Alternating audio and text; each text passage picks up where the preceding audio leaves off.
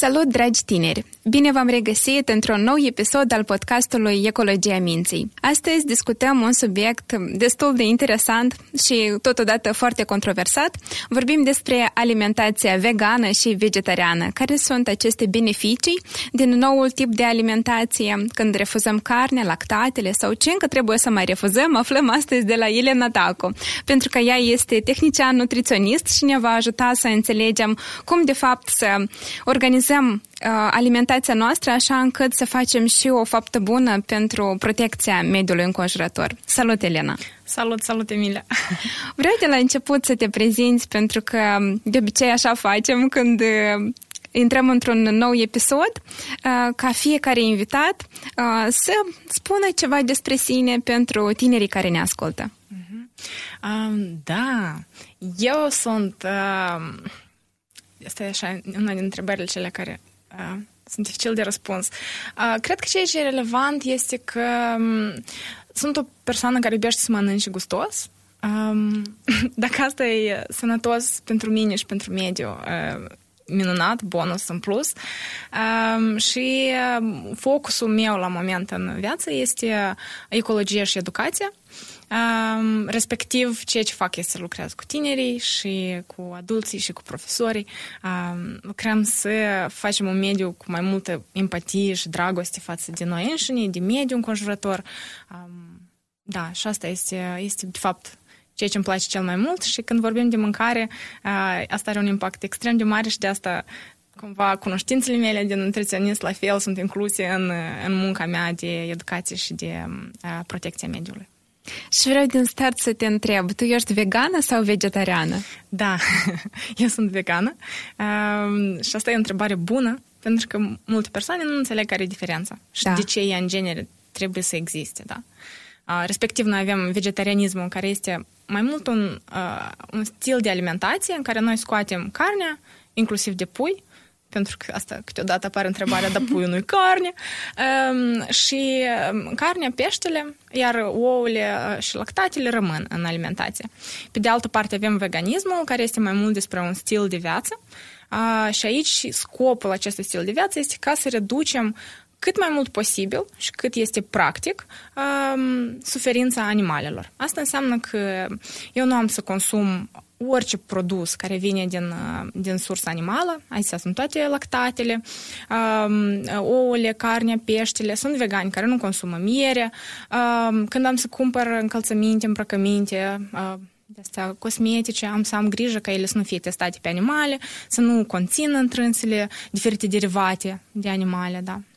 Um, da, și practic este inclusiv și despre nefolosirea sau neexploatarea animalelor în scopuri de divertisment respectiv la zooparc, mi se rupe uh-huh. inima, n-am să mă duc la circ, dacă sunt animale, nu mă voi duce, pentru că în spatele la aceste uh, industrii, la acest divertisment se află multă, uh, multă suferință animală. Dar cum ai ajuns tu la această decizie că gata, refuz lactatele, carnea și așa mai departe? Uh-huh. Uh, am ajuns, cred că super gradual și în același timp tare neașteptat de da, super neașteptat. Pentru că timp de șase ani undeva eu eram vegetariană și în perioada asta de șase ani eu nu știu cum eu funcționam, pentru că nu, deloc nu căutam informații adăugătoare despre alimentația sănătoasă, despre partea asta ecologică. Pur și simplu eu nu mâncam carne și pește și gata. Asta era o chestie pe care eu o făceam.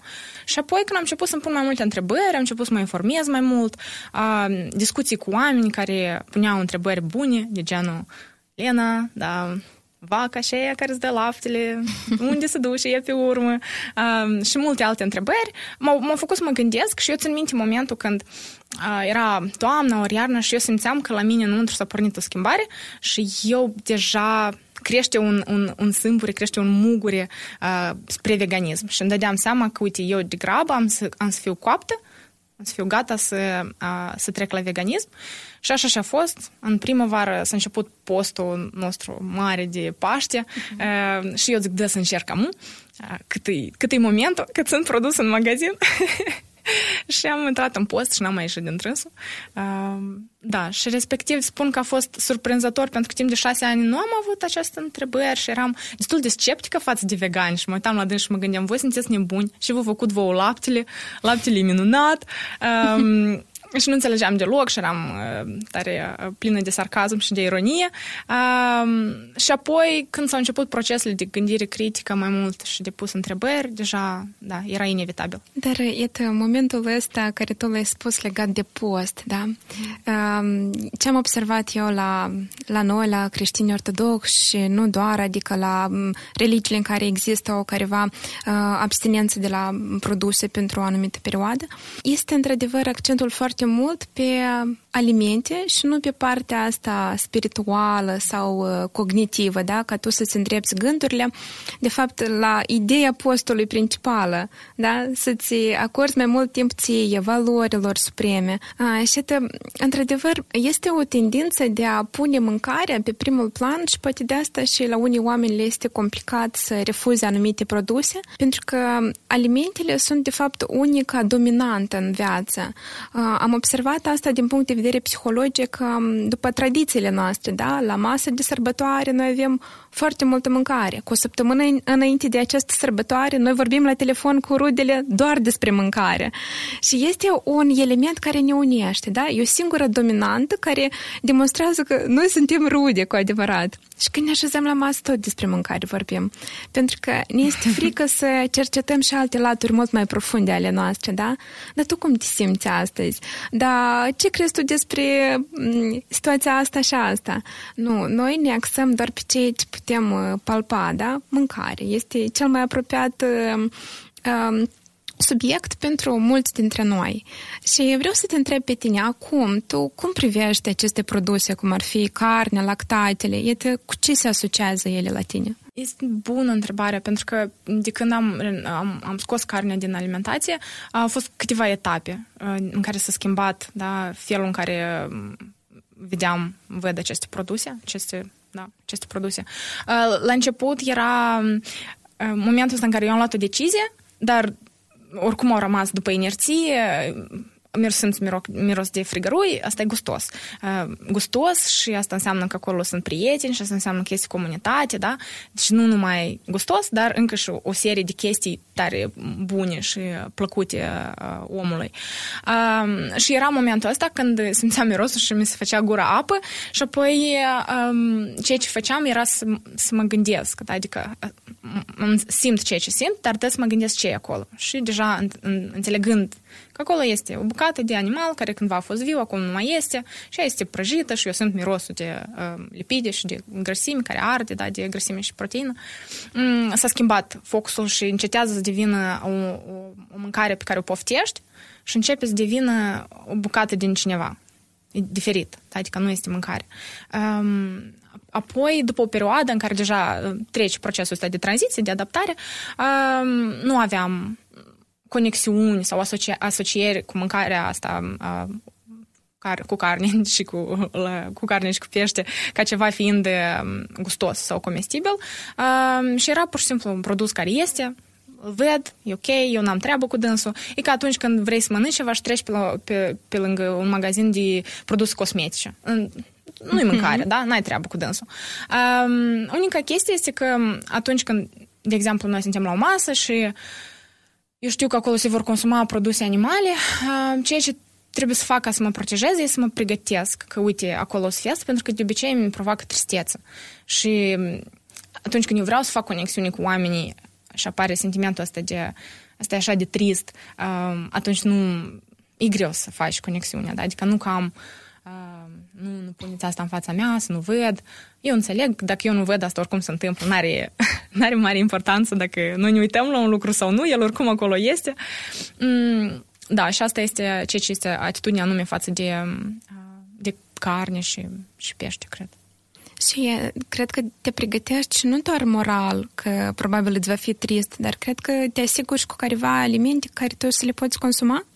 Um, știi, eu sunt tare privilegiată și norocoasă, în sensul că am în jurul meu oameni um, din prietenii mei care nu consumă um, care nu sunt în același regim alimentar sau același stil de viață ca și mine, uh, cu ei sunt ok, ei nu... Uh, nu, nu sunt de cei care o să spun, tu și nu mai respect pe mine dacă uh-huh. nu mhm. mănânci carne, ca și cu alcoolul și cu țigările, da.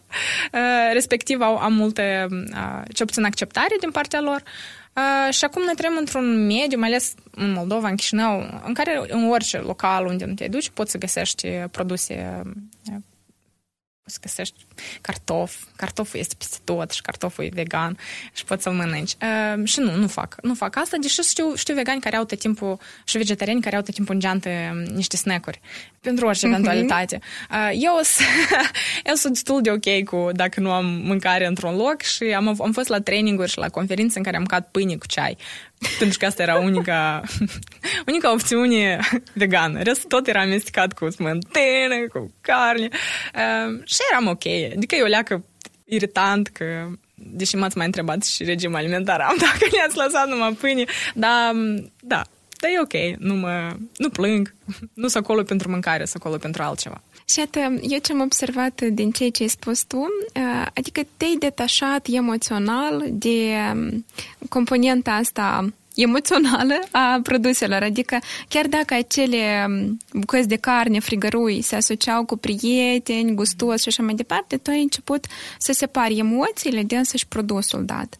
Și mai mult de atât, cred că, din nou, eu am avut noroc, pentru că eu știu persoane care încearcă să, vor să tranziteze la un regim alimentar bazat pe plante și din cauza că ei sunt unicile persoane, unica persoană din comunitate, asta este extrem de greu și extrem de nesănătos pentru dânsele, pentru că ele se trezesc în izolare, da? adică uh-huh. și se pornește cu conflictul ăsta interior, că, intern, da? că eu pe de o parte fac ceea ce eu consider că e corect și pe de altă parte toate instinctele mele de supraviețuire din evoluție îmi spun că nu, noi dacă suntem izolați, asta este rău. Uh-huh. Și respectiv uh, să încep lupta asta nu e sănătoasă pentru, pentru oameni. Eu am avut tot timpul oameni în jurul meu care uh, erau sau au trecut tot la vegetarianism, la veganism, au încercat, uh, erau deschiși, da, să mă primească în comunitate și am, într-un fel am acum o comunitate în jurul meu uh, cărora le pasă de mediu, le pasă de animale, uh, le pasă de partea etică, da, de felul în care mâncarea este crescută, le pasă de, nu doar de gust,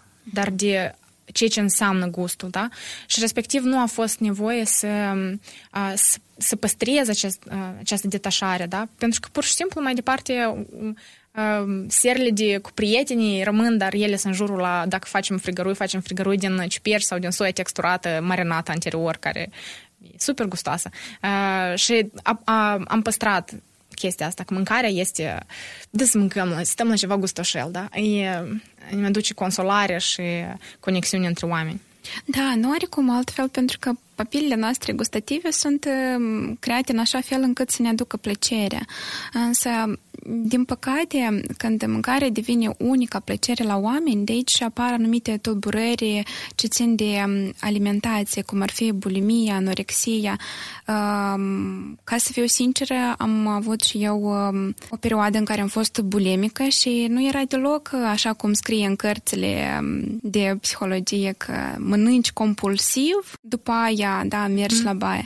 Nu era așa în cazul meu și am mai avut anumite discuții cu persoane care au avut asemenea problemă și exact era invers. Puteai să mănânci un măr și să te simți plină și să nu înțelegi, da, adică de ce eu trebuie să mănânc asta sau de ce eu trebuie să beau apă. Erau momente de mhm. genul ăsta și până la urmă am găsit soluția în uh, terapie personală, uh, din care am înțeles că, de fapt, atunci când mâncarea are un rol extrem de mare în viața ta și tu cumva bate lupți cu, cu ea, da? Că de ce trebuie să mănânc? Nu vreau să mănânc nimic, da? Nu-mi trebuie mâncare. Ba din contra, o pui pe pedestal și te gândești că da, mă duc, mă duc acasă uh, să mă odihnesc, dar în sens că mă duc să mănânc, da? Până, până nu mai pot. Deci se duc uh, la extreme lucrurile atunci când uh, atitudinea noastră față de mâncare este denaturată. Adică noi nu o primim așa cum este, dar încercăm să-i adăugăm mai multe sensuri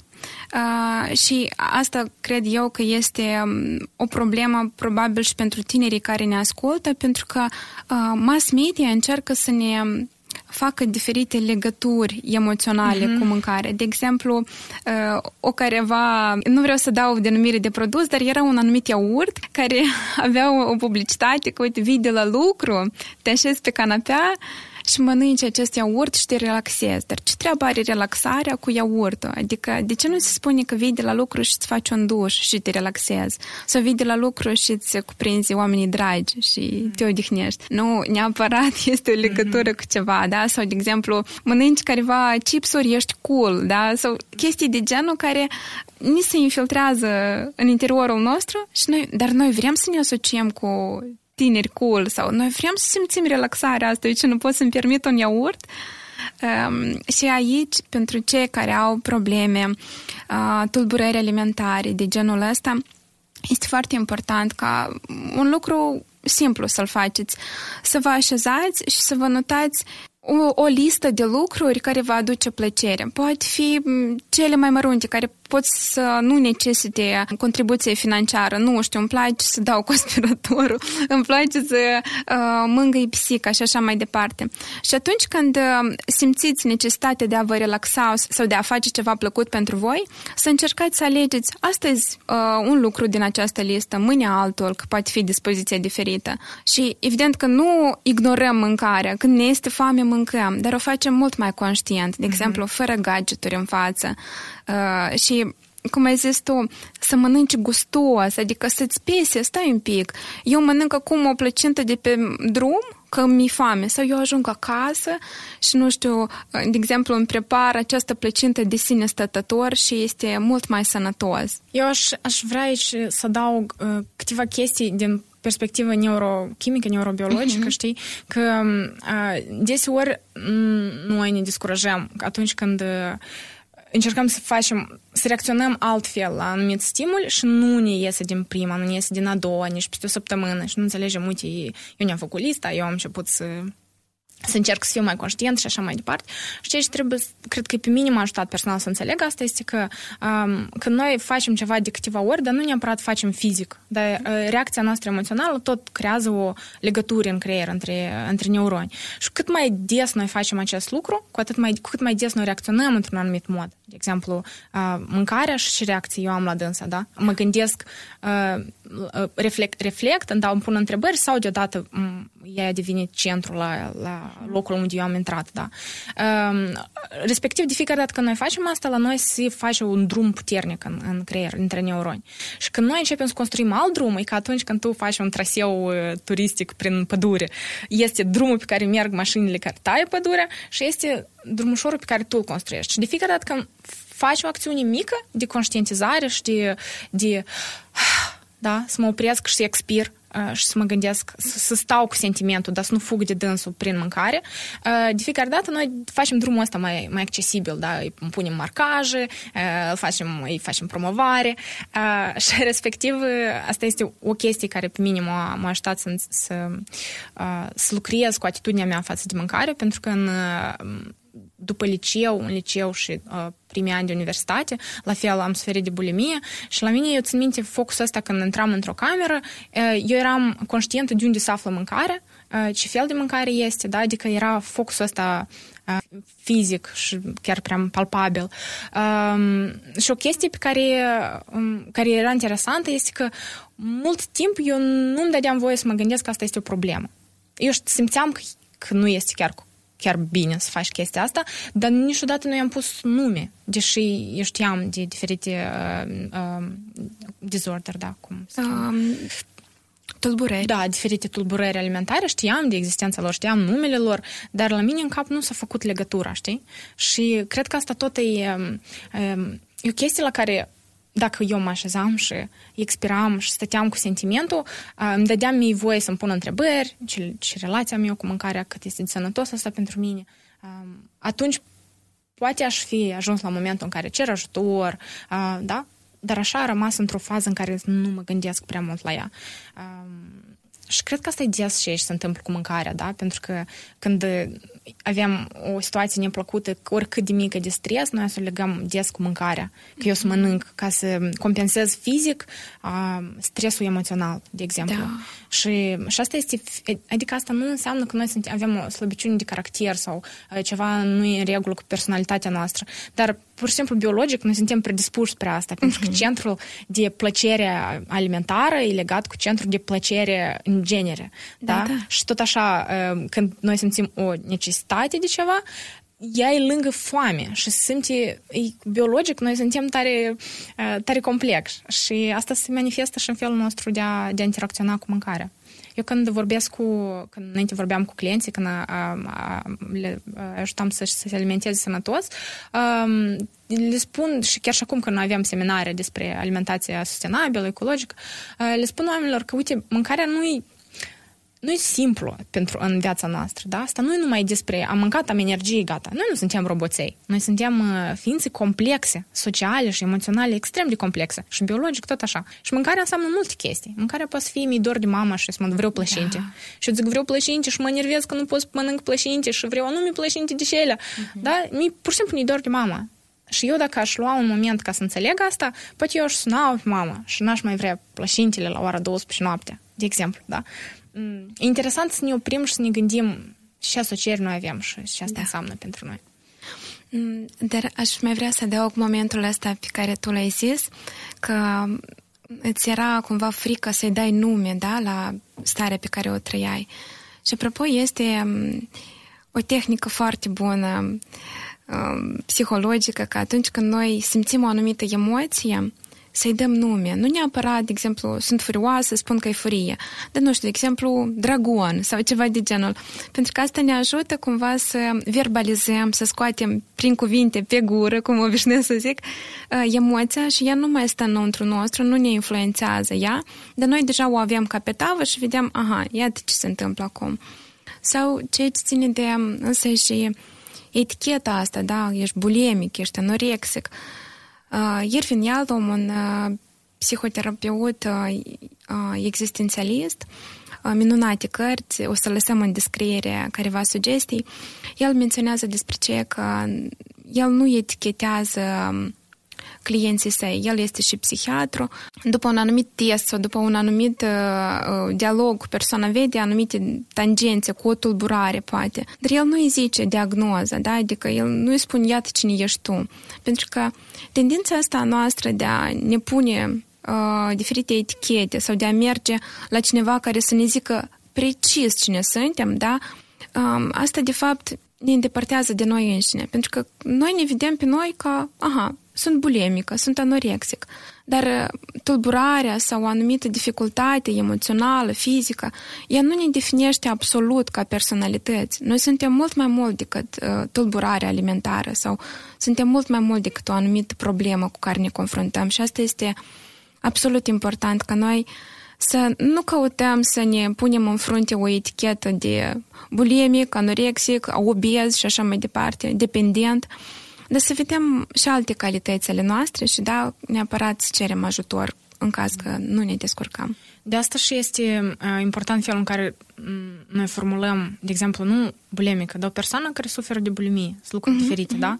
Uh, pentru că noi nu spunem, uite, uh, o venit răcitul la lucru sau eu știu, da, noi spunem persoană care e bolnavă, are, are răceală, da? Cu bolile fizice, noi avem o atitudine mai empatică, pentru că le vedem și e clar ce se întâmplă mm-hmm. acolo. Cu bolile care țin de sfera minței, parcă suntem în evul mediu la nivel de atitudini sociale uneori, da? Adică și asta e evident că face mai greu procesul de, de lecuire, mai greu procesul să cere ajutor, Știi, noi, eu îmi dau seama că personal procesul meu de, de vindecare, da, de vindecare emoțională a, a fost strâns legat de procesul de conștientizare, da, pentru că în momentul în care eu am început să interacționez cu mâncarea prin uh, filtrul ăsta al veganismului, în care eu vedeam nu doar mâncare, dar felul în care a fost produsă, de unde a venit, uh, cine a produs-o, cine a, cum, dacă e din origine animală, ce s-a întâmplat cu animalul ăla până atunci. Uh, în care nu este doar ce eu văd acum pe masă, dar un drum lung la care eu nu pot să mă grăbesc să... E, am văzut un pachet de ceva, l-am deschis și am uh-huh. mâncat. Nu, eu, eu mai întâi să îmi pun întrebări. Am deschis, am citit eticheta și tu ești acolo. Dar ce înseamnă asta? Dar atunci când am început să-mi pun întrebări ca, ca o reacție normală atunci când văd mâncarea, da? adică nu să sar peste dânsa imediat, um, procesul meu de... Um, de, de conectare cu, cu sentimentele mele și cu felul în care mă simt în relație cu mâncarea, tare s-au, s-au îmbunătățit. Pentru că până atunci, când deja aveam șase ani de, de vegetarianism, um, după vreo câțiva ani de vegetarianism au încetat simptomele fizice, da, adică nu mergem la baie, nu, nu cum se cheamă, purge, în engleză este cuvântul ăsta. Dar în cap la mine, din când în când, da, era recurent gândul, uite, am, am mâncat mult, simt că e mult, uh-huh. aș putea să mă duc la baie. Și pe urmă, nu, nu, noi nu mai facem asta, da, ok. Și eu am socotit momentul în care eu m-am, l-am numit momentul vindecării atunci când nu mi mai apăreau în cap gândurile astea. Și asta s-a întâmplat numai după, după veganism, pentru că mâncarea a încetat să însemne doar mâncare. Uh-huh. A devenit... E și așa înseamnă multe chestii, dar atunci când eu nu le puneam nume, da, că este, asta e despre conexiune, sau asta e despre dor, sau asta e despre altceva. Atunci când eu nu mă uitam la dânsele destul ca să le pun nume, ea era ca un fel de furtună de asta fără, fără, fără formă, fără claritate în, în mijlocul la mintea mea tot timpul. Da? Uh, și asta a ajutat mult că să-mi dau seama și ce se întâmplă în, în trânsa și în mine.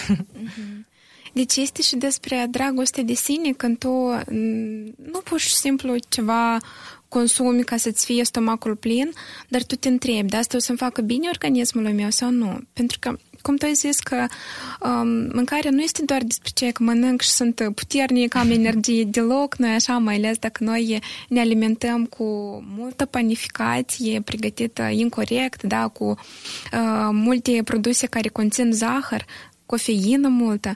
Uh, asta, de fapt, pentru câteva ore acolo maxim ne dă, într-adevăr, energie și noi zicem că, da, mi-am încărcat bateriile, uh, dar după asta, brusc noi devenim apatici. Apropo, în intestin se formează multe emoții, în... în um, Microflora intestinală. Da, mhm. exact. Și când noi cumpărăm, de exemplu, acea chiflă gustoasă care, da, ne aduce minte plus că de mama sau de uh, anumite momente, o mâncăm, ne simțim mega bine, uh, pentru că nivelul la zahăr se ridică brusc, uh, respectiv toate funcțiile noastre cognitive încep să lucreze mai rapid și noi ne simțim niște supereroi. După asta, zahărul cade foarte brusc, ceea ce înseamnă că omul devine mai trist, mai apatic, mai irascibil emoțional și noi avem nevoie iar din nou de o careva doză de zahăr sau de alte produse ca să ne simțim vii și tot așa mai departe. Deci, mereu când dorim să mâncăm ceva la repezeală sau poate că iar din nou ne s-a asociat cu o careva persoană mâncarea. Este important să ne gândim, dar după aia, eu cum o să mă simt, da? Dar la nivel chimic, ce o să se întâmple în corpul meu? Emoțiile mele o să-mi zic că mulțumesc, da, hai să-ți dăm un pic de dopamină și endorfine sau uh, hai mai bine o să, o să te uh, oprim aici și o să devii mai trist, mai apatic. Asta foarte mult contează să se vorbească și la școală și la universități cu tinerii pentru că, într-adevăr, cum zici tu, este o careva idee generală. Mănânci ca să trăiești și gata, dar depinde de care viață tu vrei să ai. Dacă vrei să ai o viață în care tu nu-ți poți stăpâni emoțiile din cauza la nivelul de zahăr care, cum se zice, da, ca un căluț acolo zburdă în tine, e una. Dar dacă tu vrei să trăiești o viață în care tu ești conștient de emoțiile tale, îți dai voie să fii trist, dar conștient, da? Păi foarte mult contează ce pui tu pe masă. Dar aici apar miturile. Să fii vegan sau vegetarian este scump. Elena, te rog, hai să le dezmințim un pic. da, asta e unul dintre cele mai amuzante chestii, pentru că am impresia că oamenii care spun așa nu se duc la magazin niciodată și nu cumpără cașcaval și carne și uh, burgeri și nu văd prețurile.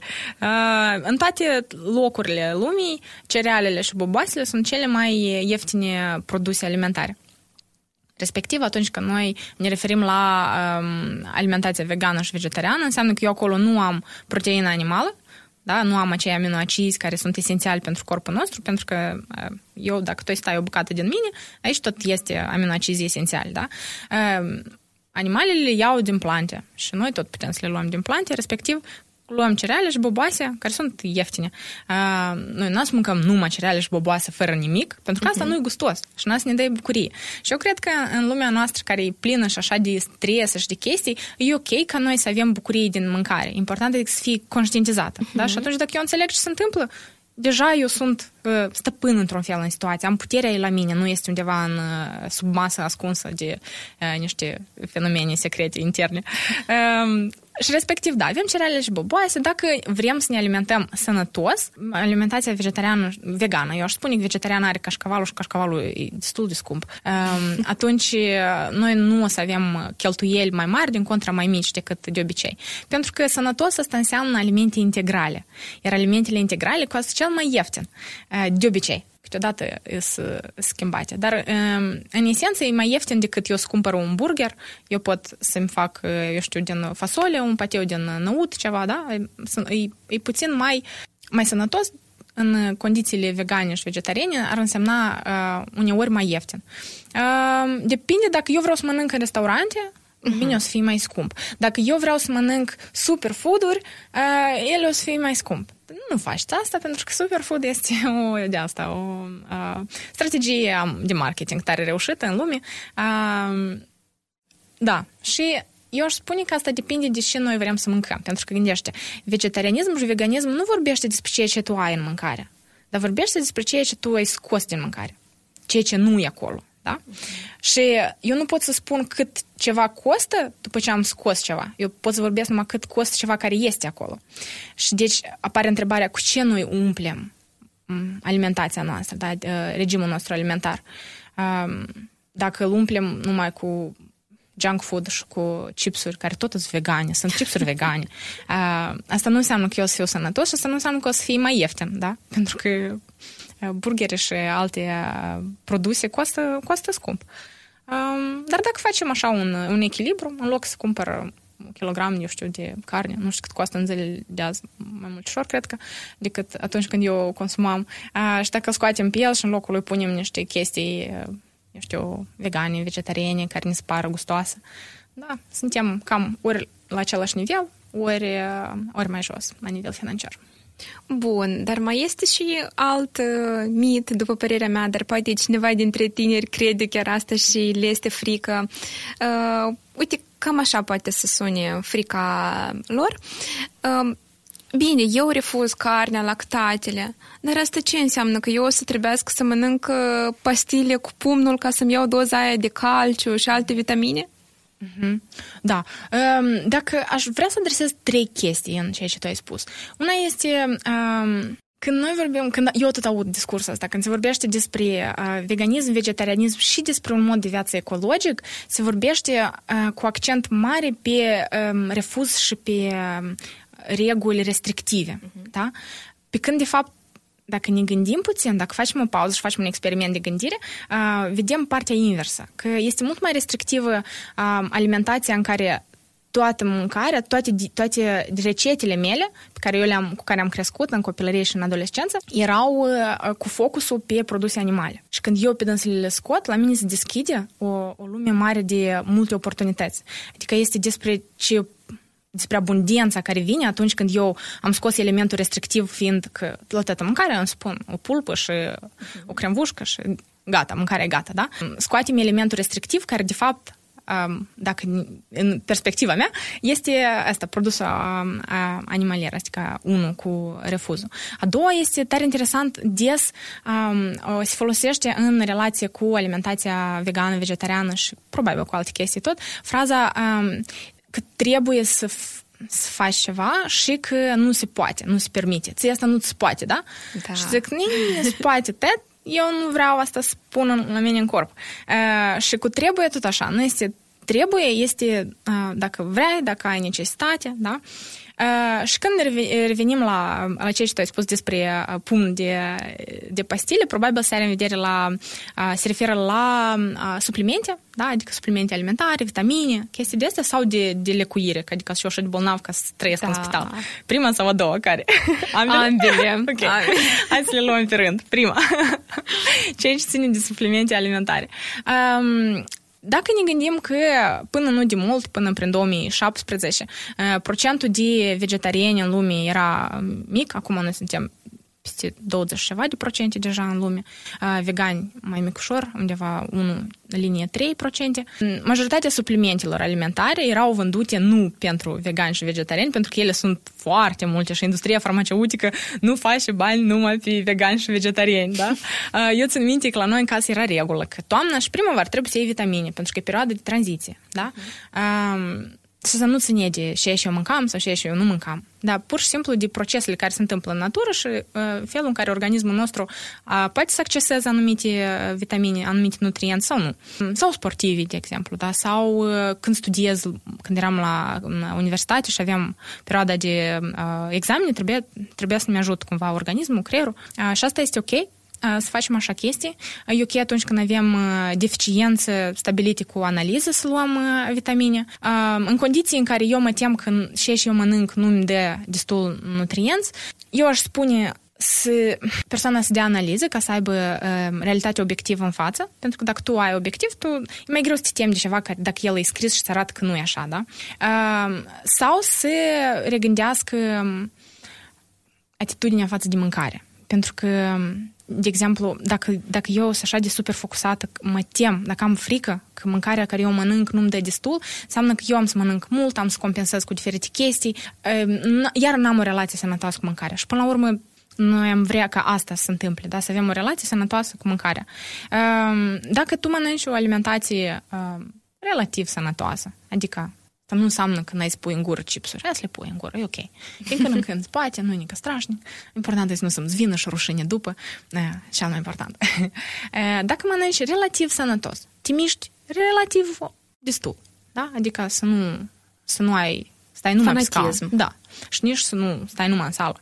E ok dacă vrei să stai numai în sală, dar atunci trebuie să faci alte chestii adăugătoare. Da? Adică noi acum vorbim de persoana medie, de rând. Deci mâncare relativ sănătoasă, integrală mai mult decât uh, procesată și scoasă din trânsa diferite elemente, da? Uh, și uh, somn relativ bun și relații sociale relativ ok. Uh-huh. Dar nu ai să ai uh, deficiențe din afara normei, da? Uh, de exemplu, uh, sunt anumite uh, nutrienți la care, nutrienți la care eu știu că eu am grijă mai mult decât persoana obișnuită. Deși o persoană obișnuită care se, se interesează de alimentație. Uh, pentru că persoana obișnuită nu, câteodată nu se interesează de nimic.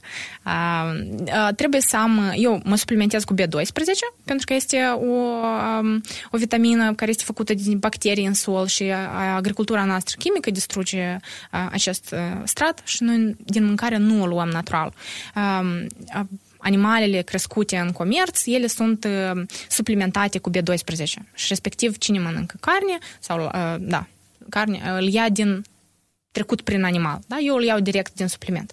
Um, dacă consumi in și um, nuci, nu-ți trebuie omega-3 supliment. Dacă mănânci chestii verzi, de culoarea verde am în vedere, um, nu abricoasă și zarzări verzi, da, pur și simplu plante verzi de culoare care sunt comestibile, um, atunci tu ai destul calciu, ai destul fier. Um, dacă mănânci boboase și cereale, nu ai nevoie de suplimente legate de proteine, e ok. Um, ce suplimente poate mai fi necesare? Da, cred că de obicei oamenii de asta își fac griji cel mai mult. Uh, respectiv, depinde de ce tu mănânci. Dacă tu mănânci ok și... A, și vitamina D trebuie iarna de luat. Eu aș recomanda la toți, pentru că iarna nu avem destul soare.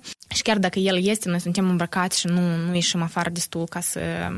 Uh, ca, să, ca, ca în pielea noastră să se facă vitamina D, pentru că ea este sintetizată în piele. Și respectiv, da, vitamina D iarna, asta e ceva bun. Uh, asta despre suplimente. Despre boli, Dacă vă îmbolnăjiți, vă îmbolnăjiți. Asta e normal. Noi toți avem boli de răceală și gripă și suntem predispuși la virus care trec prin noi. Altceva este că alimentația vegană și vegetariană, dar vegană mai mult, scoate riscul și scade extrem de mult riscul la bolile cardiovasculare la, adică cei care au probleme cu tensiune arterială, care, um, um, care au poate părinți sau bunii care știu că au trecut prin atac de cord, prin um, uh, atacuri cardio, atac cerebral, da, cardiovascular, mm-hmm. când se, din cauza la grăsimea saturată se uh, obstrucționează circulația sângelui. Se scade riscul la diferite canceruri, uh, mai ales la canceruri digestive și uh, mamare uh, la femei scade riscul inclusiv la depresiile cauzate de microflora bolnavă, pentru că noi însănătoșim microflora atunci când îi adăugăm mai multe plante și scoatem din trânsa um, produsele animaliere care de fapt ne provoacă un, un conținut de bacterii nu neapărat folositoare pentru noi. Mm, da, și respectiv o alimentație bazată pe plante, vezi că eu aici nu vorbesc despre ceea ce am scos, dar despre ceea ce noi punem, uh-huh. o alimentație bazată pe plante integrală, ea este una dintre cele mai sănătoase alegeri. Din nou, dacă eu îmi pot permite să fac asta. Câteodată eu lucrez 12 ore pe zi și nu reușesc să-mi gătesc mâncare. Noi avem un ritm de viață pe care uh, nu este neapărat compatibil cu anumite, cu mâncarea lentă, de exemplu, că eu trebuie să-mi gătesc. Eu nu, nu poate eu nu reușesc să-mi gătesc. Deci nu este mâncarea, nu este ceva separat de viața noastră. Ea se întâmplă, ea, ea trebuie să poată să aibă un loc în, în, în viața noastră. E, e complex, nu este simplu. Dar dacă ne ducem și mai profund și ne imaginăm un tânăr sau tânără foarte curioasă și foarte sceptică, care zice că ok, am înțeles, dar uh, mai degrabă poluăm natura, pentru că toate aceste procese de fabricare a medicamentelor, ele tot poluează natura. Asta unu. Doi, pentru că noi o să devenim atât de mulți vegani și vegetariani, nu, mai degrabă uh, vegetariani, da? Uh, vegani. vegani. Uh, noi să trebuie să plantăm atât de multe uh, plante, da. da, și alte chestii. Uh, înseamnă că noi o să fim foarte agresivi cu solul, da, o să luăm atât de multe de la el. Ce facem atunci, da? Se primește că oricum uh, facem rău naturii. Da, foarte trist dacă ar fi adevărat. uh, la noi, în genere, ca civilizația umană, modalitatea, modalitatea în care noi creștem mâncarea nu este sustenabilă. De ce? Sustenabilă în vedere că noi nu putem să continuăm să facem așa mult timp înainte, fără ca sistemul nostru să facă colaps, să se distrugă. Noi creștem avem teritoriu agricol pe pământ, da? Închipuiți-vă tot pământul și acolo multe, multe diferite țări au teritoriul lor agricol. Din toate aceste terenuri agricole, da? Mai mult de 70-80% din, din tot pământul care, că pentru creșterea mâncării este folosit pentru creșterea mâncării pentru animale. Adică noi creștem plante pentru, pentru animale. Uh, acum, animalele astea noi le creștem nu ca să le dăm drumul să zboare prin, să zburde prin uh, câmpuri, dar ca să le tăiem și să le consumăm, ca să luăm de acolo calorii, energie și proteine, asta, putere, da? Uh, și iată, din toate animalele pe care noi le luăm, ca omenire, noi luăm doar între 17 și 20% din, din toate caloriile noastre. Adică noi folosim cea mai mare bucată de pământ, da? creștem acolo mâncare, intensiv creștem mâncare intensiv chimic, tare, tare dăunător pentru sol. Uh, și luăm de acolo mai puțin de 20% de calorii. Dacă cineva o zică de proteină, cu proteină e aceeași situație. Tot mai puțin de 20%. Respectiv apare întrebarea. Um, dacă noi încetăm să cheltuim astea 70% din... De asta eu spun 70, el e minim. După unele estimări, e până la 90 ajunge. Da? Adică depinde cum cercetătorii uh, calculează, pentru că sunt diferite modele de calcul. Eu le iau pe cel mai modest. Atunci, dacă noi uh, încetăm să creștem uh, să folosim acest pământ pentru a hrăni animale, ca noi să obținem așa o cantitate mică de, de, de nutrienții noștri importanți, noi putem acolo să facem agroforesterie în care să creștem mult mai lent și mult mai sănătos pentru mediu mâncarea noastră proprie, direct pentru noi, ca ea să nu fie filtrată prin, prin alte animale. Și cine are, a crescut la țară sau, sau știe, are cunoscut, puteți să întrebați pe dânsii câte mâncare se duce ca să crească câteva găini, câte tone de grâu și puteți să traduceți tonele astea de, de, și câte tone de grăunță și puteți să traduceți tonele de grăunță în câte mămălici voi puteți să faceți mm-hmm. și câți oameni poți să hrănești cu, cu, cu atâtea mămălici, da? Uh, dacă suntem în Moldova, deam, hai să vorbim despre mămăligă.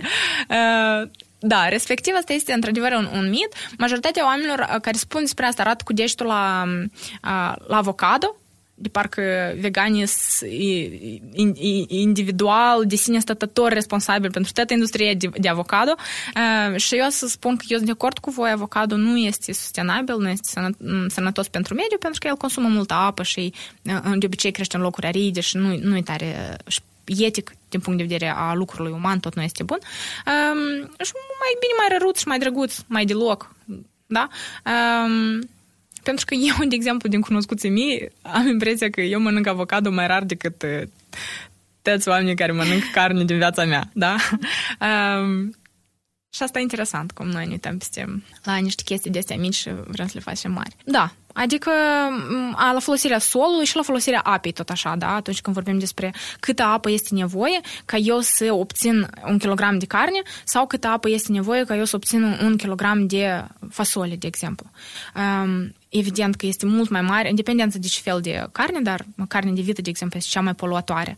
Uh, și respectiv lactatele tot suferă de chestia asta, că sunt nu tare sustenabile din cauza că crește vaca din... Uh, uh-huh laptele vine din vacă. Um, Dar cu pastilele. Mhm. Da, ce cu pastilele? Producția de pastile dăunează mediului înconjurător. Ok. Um, interesant ca abordare, uh, pentru că și legătura o veganii cu pastilele, da, ok. Um, dacă vorbim despre industria farmaceutică, uh, de exemplu, doar în, în SUA, um, peste 70% din uh, toate medicamentele, toate antibioticele folosite create, produse de uh, companiile farmaceutice se duce unde? Nu la oameni, se duc la animale. Adică noi ca să... Pur și simplu aș vrea să vă imaginați, să faceți un, un exercițiu de imaginație. Acolo, uh, în lume, 90% din toată carnea pe care noi o creștem, din toate animalele, ele nu sunt crescute așa cum voi vedeți pe pachetul la Milka, da? Că este o văcuță acolo și e aleargă și e fericită. Nu. Uh, majoritatea cazurilor, astea sunt ființe puse în uh, în locuri tare înguste, în cameruțe tare mici, în care ele stau una lângă alta.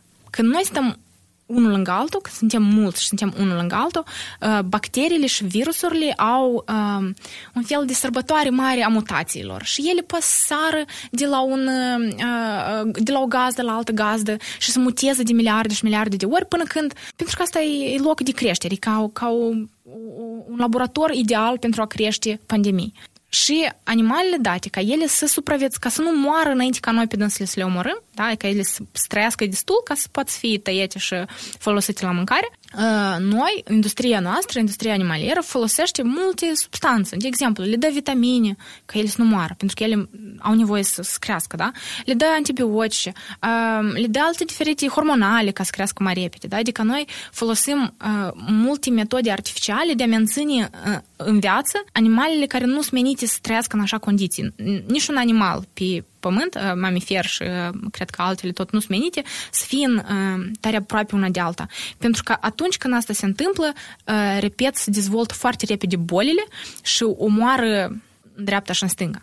Și dacă noi ne uităm la pandemiile recente ale noastre, la bolile despre care se vorbește cel mai mult, fie că noi vorbim de COVID sau noi vorbim de Ebola sau noi vorbim de um, ciumă uh, și alte, uh, alte epidemii și pandemii, majoritatea dintre ele, sau uh, gripa aviară, gripa porcină, pe voi nu vă pune în, uh, nu vă pune semn întrebări, deși acolo tot timpul e alături un cuvânt, un nume de animal, noi avem gripa aviară, din cauza că noi creștem alături multe animale și ele poate să intre în contact cu animale um, sălbatice din diferite feluri, e de ajuns să vină, asta e ca un, ca un câmp uh, uscat, de pai uscate și e de ajuns o singură scânteie și acolo se aprinde tot.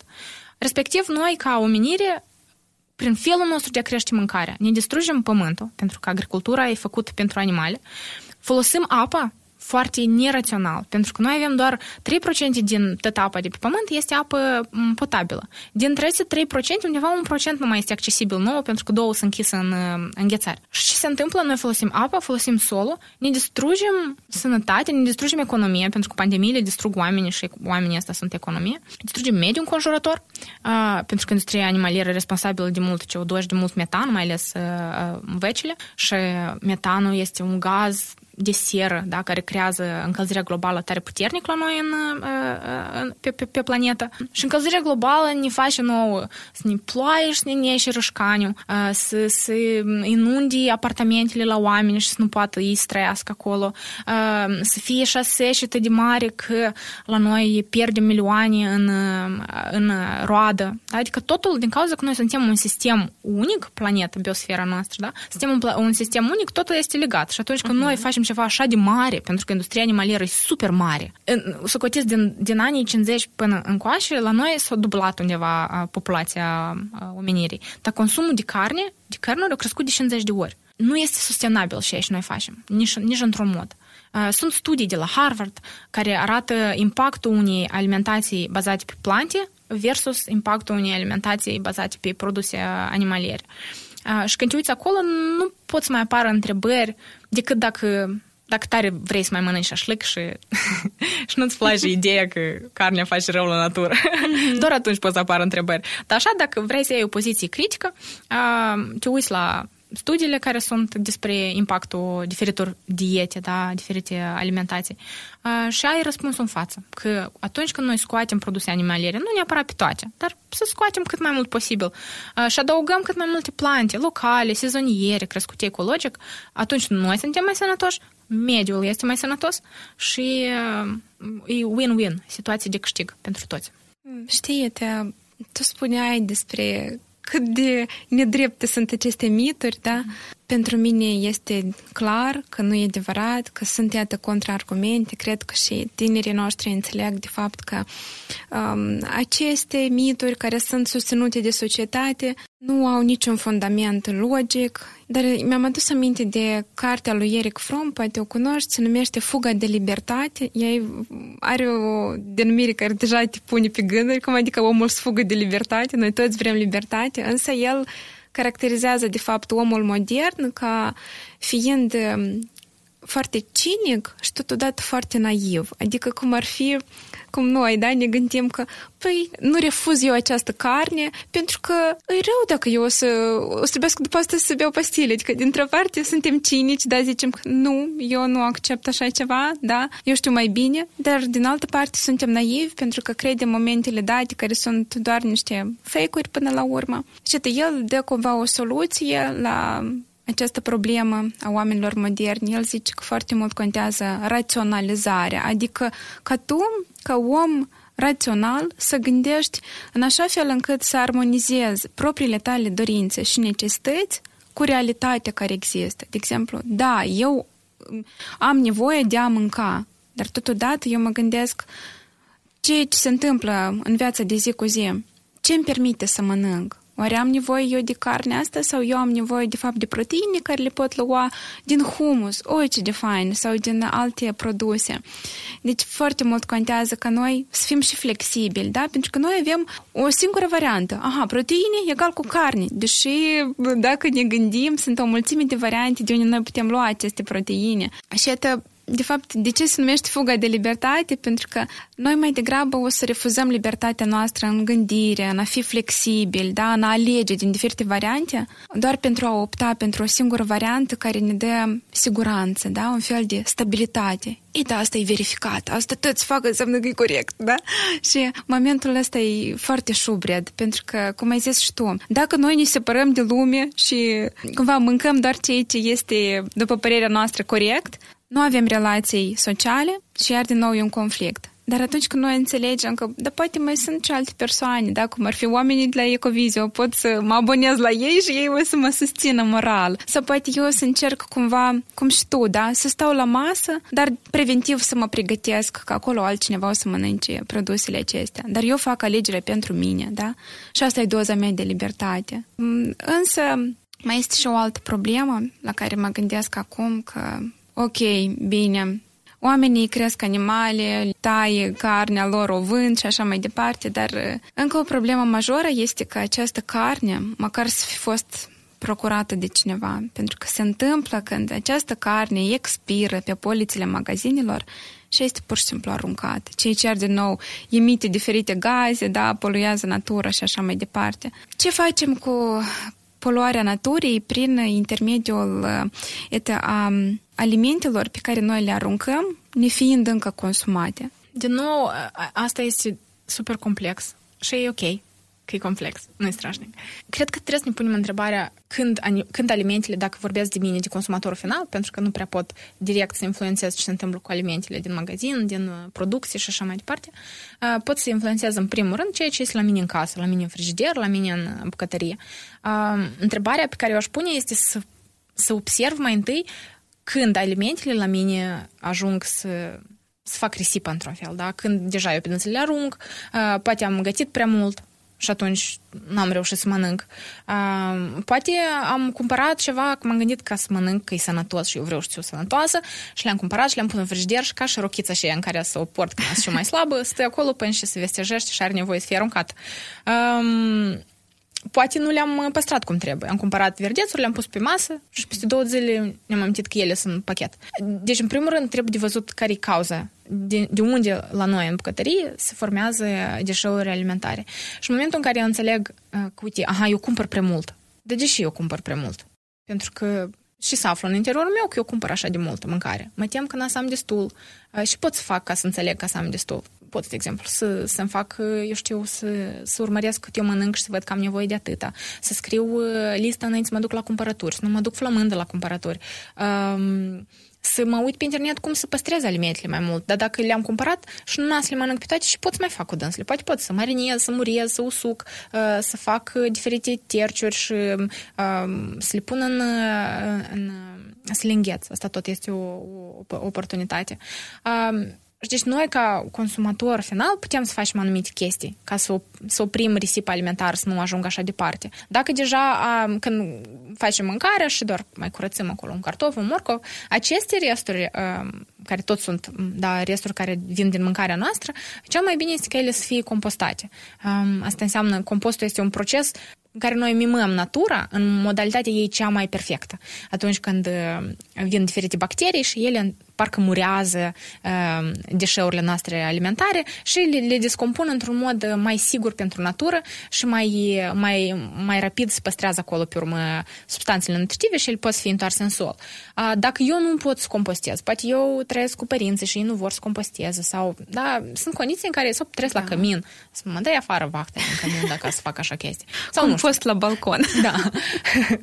sunt diferite motive din care noi putem ori să facem ceva, ori să nu facem ceva, da? Și atunci putem cel puțin să le separăm ca ele să nu încurce la celelalte deșeuri. Da? Le-am mm-hmm. separat, le-am pus într-o găleată, de exemplu, și când le duc la, la când duc gunoi, când le duc la gunoi, știi, le pun acolo separat. Mai ales că în curând noi în Chișinău cel puțin o să avem posibilitatea să organica să o dăm aparte ceea ce e tare buc- bucurător. Pentru cei care trăiesc la sate, asta e mai ușor, pentru că găsim animale diferite care poate să le mănânce și e mai ușor să faci compostul la sat, pentru că tu ai pus acolo în fundul grădinii resturile și le-ai stupat cu niște frunze și apoi iară pui și le-ai stupat cu niște iarbă uscată și apoi iară pui și e ok. Dar despre risipa alimentară concret din ceea ce noi ar trebui să mâncăm încă, da? Asta e un bun semn de întrebare pentru, pentru fiecare din noi. Deci, de unde ele apar, de ce ele apar și ce eu pot face ca să, să reduc această cantitate. La noi în Moldova este, din partea diaconiei, deja această inițiativă, Banca de Alimente, când ei pe la uh, diferite magazine cu care au anumite înțelegeri, merg și iau produse care mâine pe mâine expiră și le duc la uh, oameni care au nevoie să le mănânce astăzi, acum, ele sunt proaspete, comestibile și așa măcar acea bucată de pâine nu se aruncă a doua zi la gunoi. Dar încă un moment așa curios, încă Freud spunea, marele psihanalist, tatăl psihologiei întregi, putem să spunem, el zicea că de fapt elementul ăsta de a fi posesiv, da? Eu mă duc să-mi cumpăr pentru că mie îmi trebuie, dar poate eu nu utilizez asta, deci eu acumulez și atât, eu sunt foarte posesiv. De ce eu sunt posesiv? E clar că când sunt copil mic, asta e o metodă de a-mi da mie siguranță, da? de a mă baza pe ceva. Eu am, înseamnă că eu sunt ok.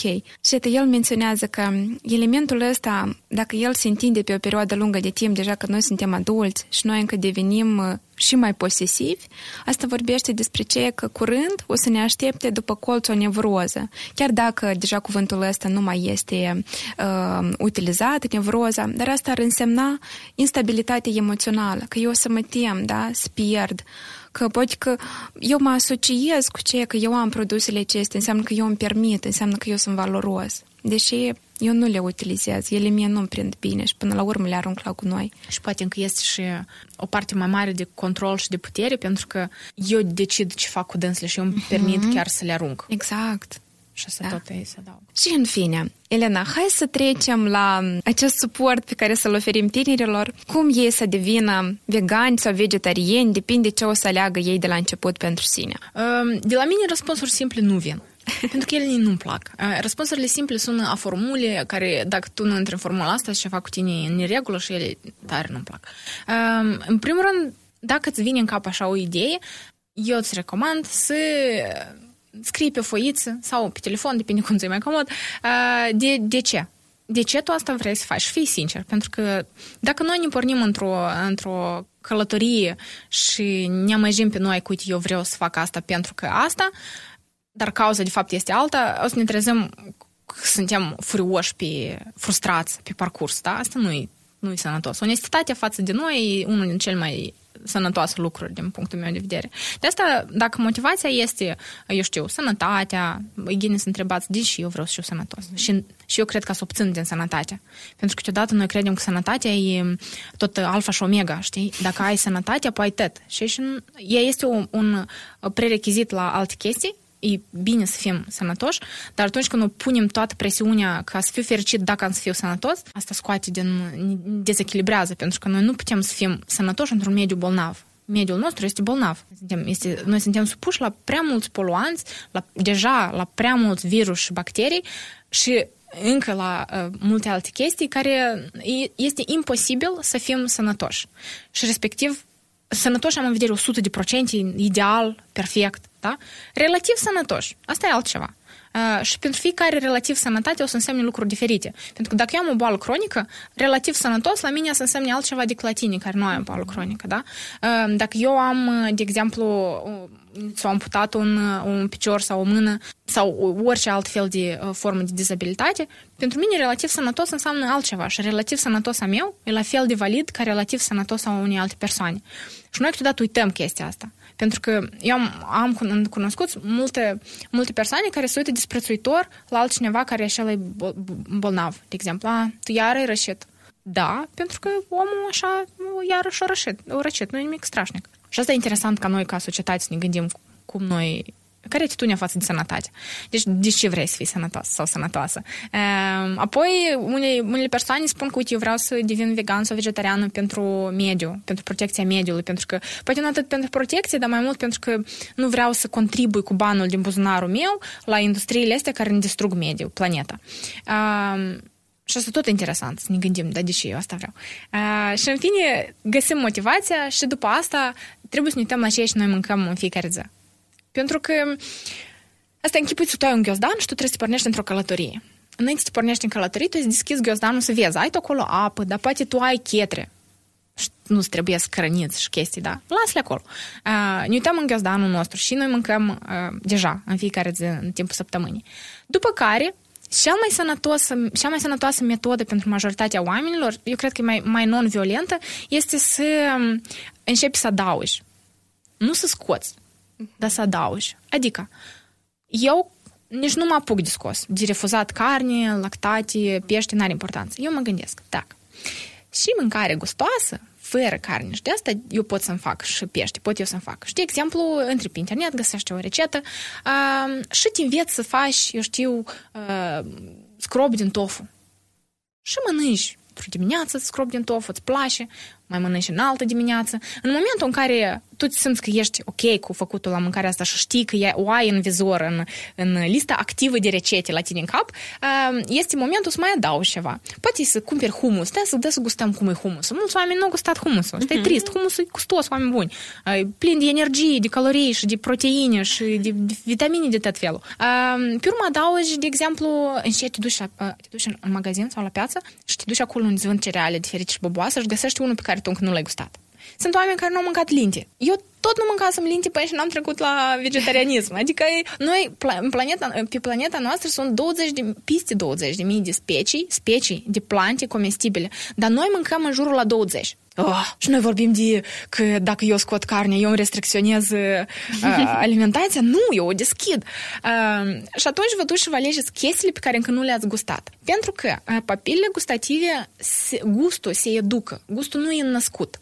Gustul se educă. Și asta înseamnă că el are nevoie de timp ca să adapteze la anumite gusturi noi. Da? Pentru că dacă uh, eu deodată vreau să-i dau, uh, eu știu, Asta e că atunci când n-ai mâncat rucola până nu știu, deodată guști rucola, mm, e, da, e straniu. Da, da. da. De asta noi dăm timp papilelor gustative să se adapteze cu chestii noi, noi introducem chestii. Uh-huh. Deci, în primul rând, introducem, pe urmă scoatem. După ce am introdus destule alimente, asta e ca și când eu îmi cresc așa, eu știu, bula mea de alimente bazate pe plante și alimentele sau mesele care sunt bazate pe uh, produse animaliere devin așa de margine. Adică eu le împing dinăuntru în afară. Și atunci pot să încep să scot anumite chestii, să mă gândesc, da, că, și, de exemplu, pui. Gata, nu mai mănânc pui. Încerc să nu mănânc pui. Și dacă ne pornim cu, dă să fac un experiment să scot pui, dă să fac un experiment să scot porcul, eu aș recomanda să începeți cu porcul și vaca, pentru că astea sunt uh, strașnici chestii pentru sănătate și pentru mediu. Le scoatem mai întâi pe dânsele, experiment, văd cum mă simt, ok, pe urmă începem să scoatem puiul, am scos, ok. Uh, pe urmă pot să încep să scot peștele, scot chestii pe rând. Nu chiar deodată așa ca să stresăm organismul și creierul și toate, toată rețeaua de prieteni. Să le dăm voie și lor să adapteze, ca ei să n-aibă șoc psihologic când eu ajung într-o zi și le zic, știi, dar eu, e ca de azi nu mai mănânc Nica din ce nu am mâncat până amu. Ea se gândească că tu nu mă mai iubești, pentru că noi dragostea noastră am manifestat-o doar prin ne-am întâlnit și am mâncat. Uh-huh. Deci asta ce ești ține de biologia sistemului digestiv și a, a creierului, aș recomanda așa, treptat. Mai întâi introducem chestii, pe urmă scoatem chestii, nu invers. Pentru că dacă eu mai întâi am să scot, eu n-am o n-am o bază solidă pe care să, să mă țin, n-am o ancoră, să, să mă simt dezechilibrat în realitatea mea. Mai întâi adăugăm. Ce aș ține de relațiile cu oamenii, în primul rând aș propune și aș ține cu prietenii, pentru că familia e mai complicat, dar cu prietenii se poate gestionat. De văzut ce activități voi faceți ca să vă simțiți conectați. Da? Dacă activitățile se rotesc în jurul la, stăm în prejurul mesei și bem ceva și mâncăm și vorbim, eu v-aș invita să, divers, să adăugați activități. De exemplu, hai să încercăm un joc de masă nou, dar hai să încercăm să ne ducem cu rolele, dar hai să ne ducem cu bicicletele până în pădure, da? Mai întâi introduceți activități noi, pentru că legătura asta socială și emoțională să nu fie, să nu aibă o singură bază, mâncarea, dar să-i dăm mai multe baze. Uh-huh. Și atunci noi avem grijă și de sănătatea biologică mai întâi cu mâncarea, avem grijă de sănătatea socială cu diversificarea, eu știu, portofoliului de, de activități. Um, da, și când am scos, am ajuns la momentul în care am scos, de exemplu, carnea, pentru că am introdus destule alimente, am scos carnea și peștele. Uh, mai departe, eu recomand să, să introduceți în mâncare, uh, să introduceți suplimentul de B12. Pentru că B12 e așa o vitamină de asta interesantă. La unele persoane, ea în genere se reciclează în ficat se folosește, dar nu reciclarea ca și reciclarea adevărată, nu are 100 um, de procente. Dacă am pus, atât am scos. Sunt unele persoane la care reciclarea e așa de bună că ele nu o să aibă voie, nevoie niciodată de sursă externă. Sunt alte persoane la care chiar asimilarea din mâncare nu se realizează și sunt persoane cu anemie care nu știu din ce cauza anemiei, poate fi din lipsă de B12 și trebuie dus de dată analiza. Um, deci, o mare parte din populație suferă de deficiență de B12 fără să știe că asta este uh, ea, cauza. Și nu ține de alimentație, dar de pur și simplu că ei uh, nu se asimilează la dânsi bine. Uh, și când noi scoatem carnea în care era B12 mâncat din, de la bacterii, e bine să includem o sursă adăugătoare. Sunt persoane care fac de exemplu, persoanele după 45 de ani, e bine să facă chiar injecții o dată pe an, o dată la 2 ani, o dată la 3 ani, indiferent de alimentație din nou. Și am scos carne, am scos asta. Ah, da, și mai este încă o chestie tare importantă. Asta este despre a... Um, cum asta se spune, reach out, să, ne, să, să căutăm oameni ca să avem un, un sentiment de comunitate. Uh-huh. Pentru că uneori oamenii din viața noastră, pe care îi iubim și care e bine că îi avem, nu neapărat o să vadă lucrurile în același fel ca și noi. Și asta e ok, pentru că e diferit. Noi, dacă să fim toți la fel, nu o să fie deloc interesant și folositor da. și să murim toți într-o zi. De asta e mai bine ca noi să fim diversi. Și atunci căutați comuni- comunitățile deja existente. Sunt pe, pe Facebook comunități de vegan vegetarian Moldova, chiar Vega- Vegans Moldova este un grup, grup. Ehm, de câteodată se organizează picnicuri în care te duci acolo cu oamenii și vezi și mănâncă ei, vezi că sunt vii și sunt adevărat și aleargă copchilași vegani prin toate părțile și tu te gândești, a, e bun, dacă moare patru ani, o trăit patru ani, e ghine, înseamnă că l-a născut și tot e ghine. Um, și multe alte chestii, da? Adică uh, aduceți-vă la un loc în viață unde aveți interacțiuni cu oameni reali, fizici, da? Sau da. cel puțin virtual, care, în sensul un spațiu virtual, care au, au același regim alimentar. Ca să poți întreba pe cineva, uite, dar, dar cum să fac eu ca năutul să șearbă mai repede? Da? Și cineva zice, îl hidratez pe noapte și nu, a doua zi. Să, să avem comunitatea asta inclusiv legată de, de mâncare, dar în alt mod. Așa și cu orice alt lucru în viață pe care vrem să-l învățăm și să ne simțim acolo uh, bine, liberi, profesioniști, poate chiar. La fel contează ca noi să ne înconjurăm de oamenii care deja au careva succese în acest domeniu. Pentru că de obicei nu este rușine. Dacă când o să fiu ca el, atunci o să interacționez. Deși foarte mult contează ca la nivelul la care noi acum suntem, să tindem, da? Să avem un exemplu, pentru că puterea exemplului încă de, de mici copii, noi înțelegem cum ea funcționează. Dar încă ce ai zis tu, important uh, și mi s-a asociat cu anumite momente din psihologie, cum ar fi ce că tu nu elimini nimic, dar din tăi adaugi, da? Suplinești meniul tău. Păi noi avem așa o atitudine care poate părea bizară dintr-o parte. Că atunci când nouă ceva ne lipsește sau cel puțin noi ne spunem că, de exemplu, acum se termină banii, se termină banii, da? Mai am câteva zile până la sfârșitul lunii, nu mi-ajunge, nu mi-ajunge. Și când noi ne speriem pe noi în felul dat, ce facem noi? Noi ne ducem și cheltuim ultimii bani toți într-o zi. De ce asta se întâmplă? Pentru că creierul nostru are o doză foarte mare de stres, el vede problema în bani și el înțelege că ok, fac așa ca tu să te duci să cheltui toți, respectiv, nu e, nu e subiectul stresului, da, banii nu mai sunt, respectiv nu avem stres, da? Și fix așa și cu mâncarea mi s-a asociat. Foarte mult contează ca noi să nu ne presăm și să ne facem senzația asta de deficit, nu de unii, nu avem ce. Dar din contra, să zicem, ok, hai să vedem cum pot, de exemplu cu banii, cum pot economisi sau îmi ajung pentru câte zile, ce produse pot să procur, așa și cu produsele vegane, vegetariene.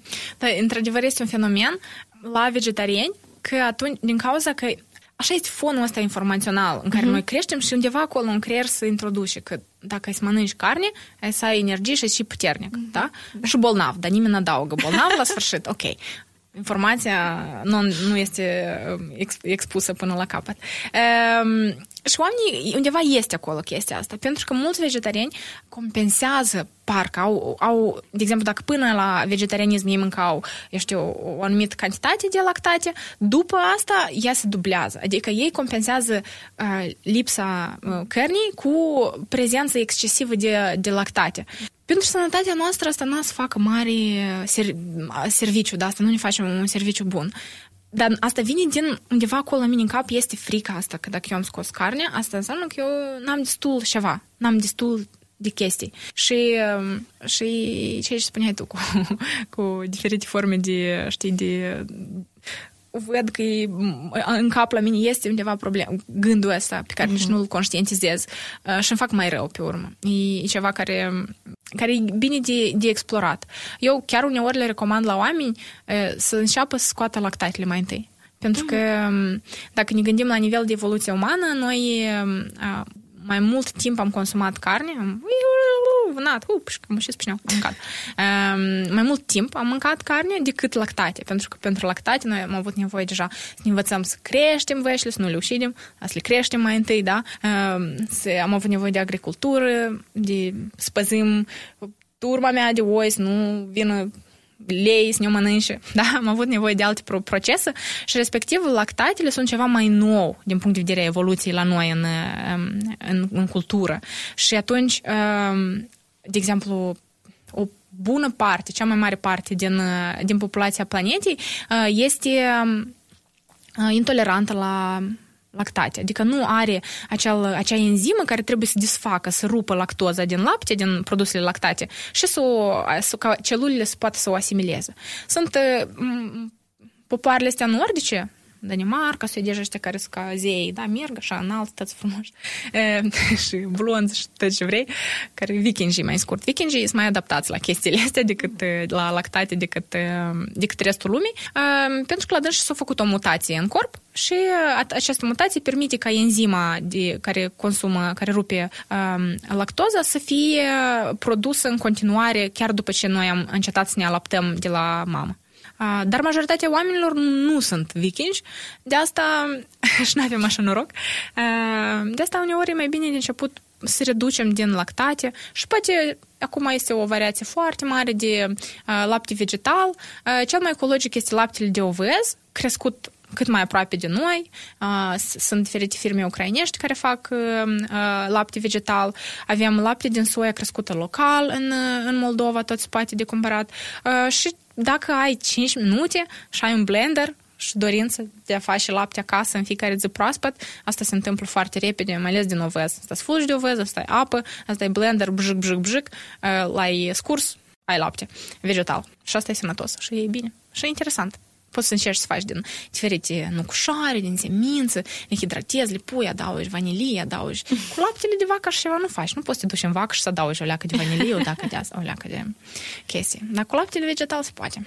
Dar tu ziceai că există și o anumită aplicație unde noi putem verifica ce mâncăm, cât mâncăm, dacă noi norma necesară de vitamine o luăm per săptămână. Asta tu mie îmi spuneai într-o întâlnire uh, personală, dar vreau ca și tinerii noștri să afle unde ei pot, de fapt, să ducă evidență la produsele pe care le consumă. Mm-hmm. Da, sunt, e bine că noi să ne ajutăm cu diferite instrumente. Unul dintre cele mai bune calculatoare de ducere a evidenței alimentare este chronometer.com.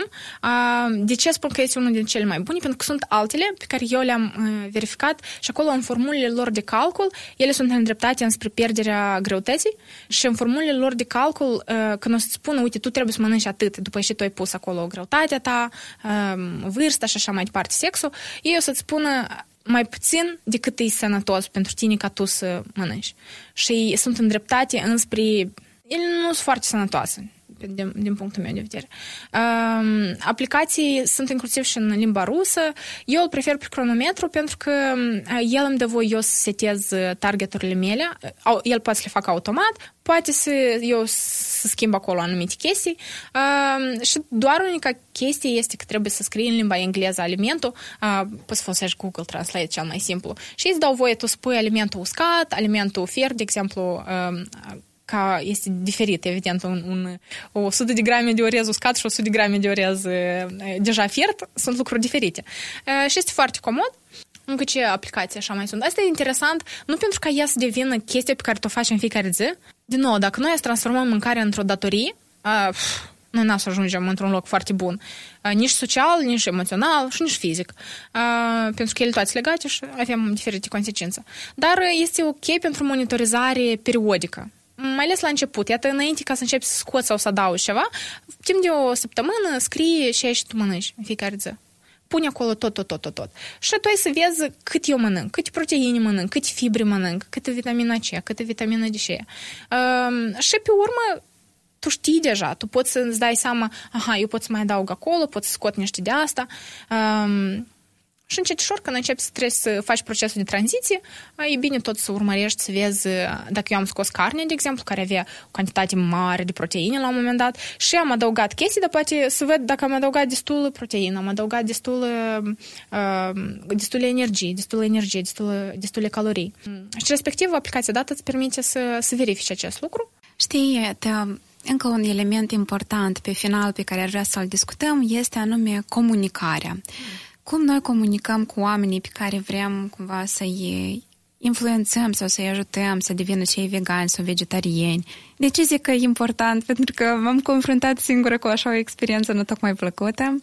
Uh, o persoană care este vegană m-a văzut, eram împreună, cumva ne plimbam și încerca să-mi zică cât e asta de important și eram mega curioasă, de fapt. Până la un moment dat în care el uh, se uită la fața mea, eu aveam careva rupturi, niște, niște puncte roșii și el spune că Știi, dacă tu o să elimini produsele lactate, nu o să mai ai probleme cu coșurile.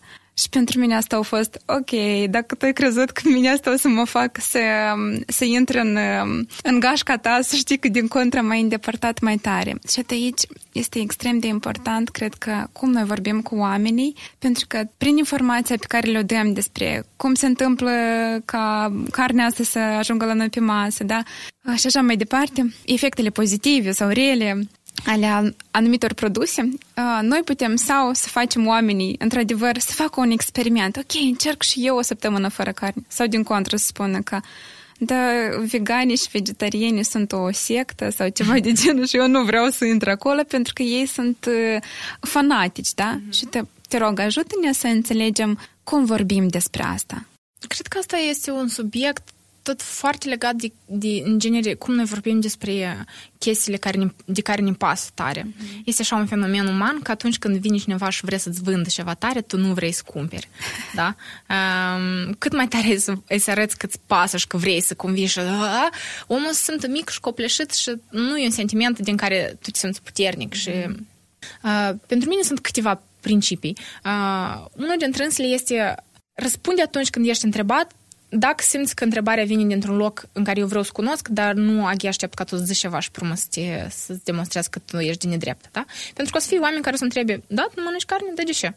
Și vor să afle. Dar sunt oameni care te întreabă, da, de ce? Și dăm ei o listă de chestii care să le zic cum tu să mori de grabă, să și perul, și unghiile, și n-are importanță. Nu poți avea copii. Da, da, da. Uh-huh. și toate, toate chestiile astea strașnice din, din lumea falsităților. Um, și atunci nu are sens să intri în așa discuție, pentru că dacă tu simți că ai putere și îți place să faci așa chestii, da, ok. Dar pentru mine ele mă consumă și atunci eu n-am să intru în discuție. Eu întreb, tu chiar vrei să afli sau tu pur și simplu vrei vrei să sfădești cu cineva și nu știi cu cine. Pentru că eu nu vreau să fac asta.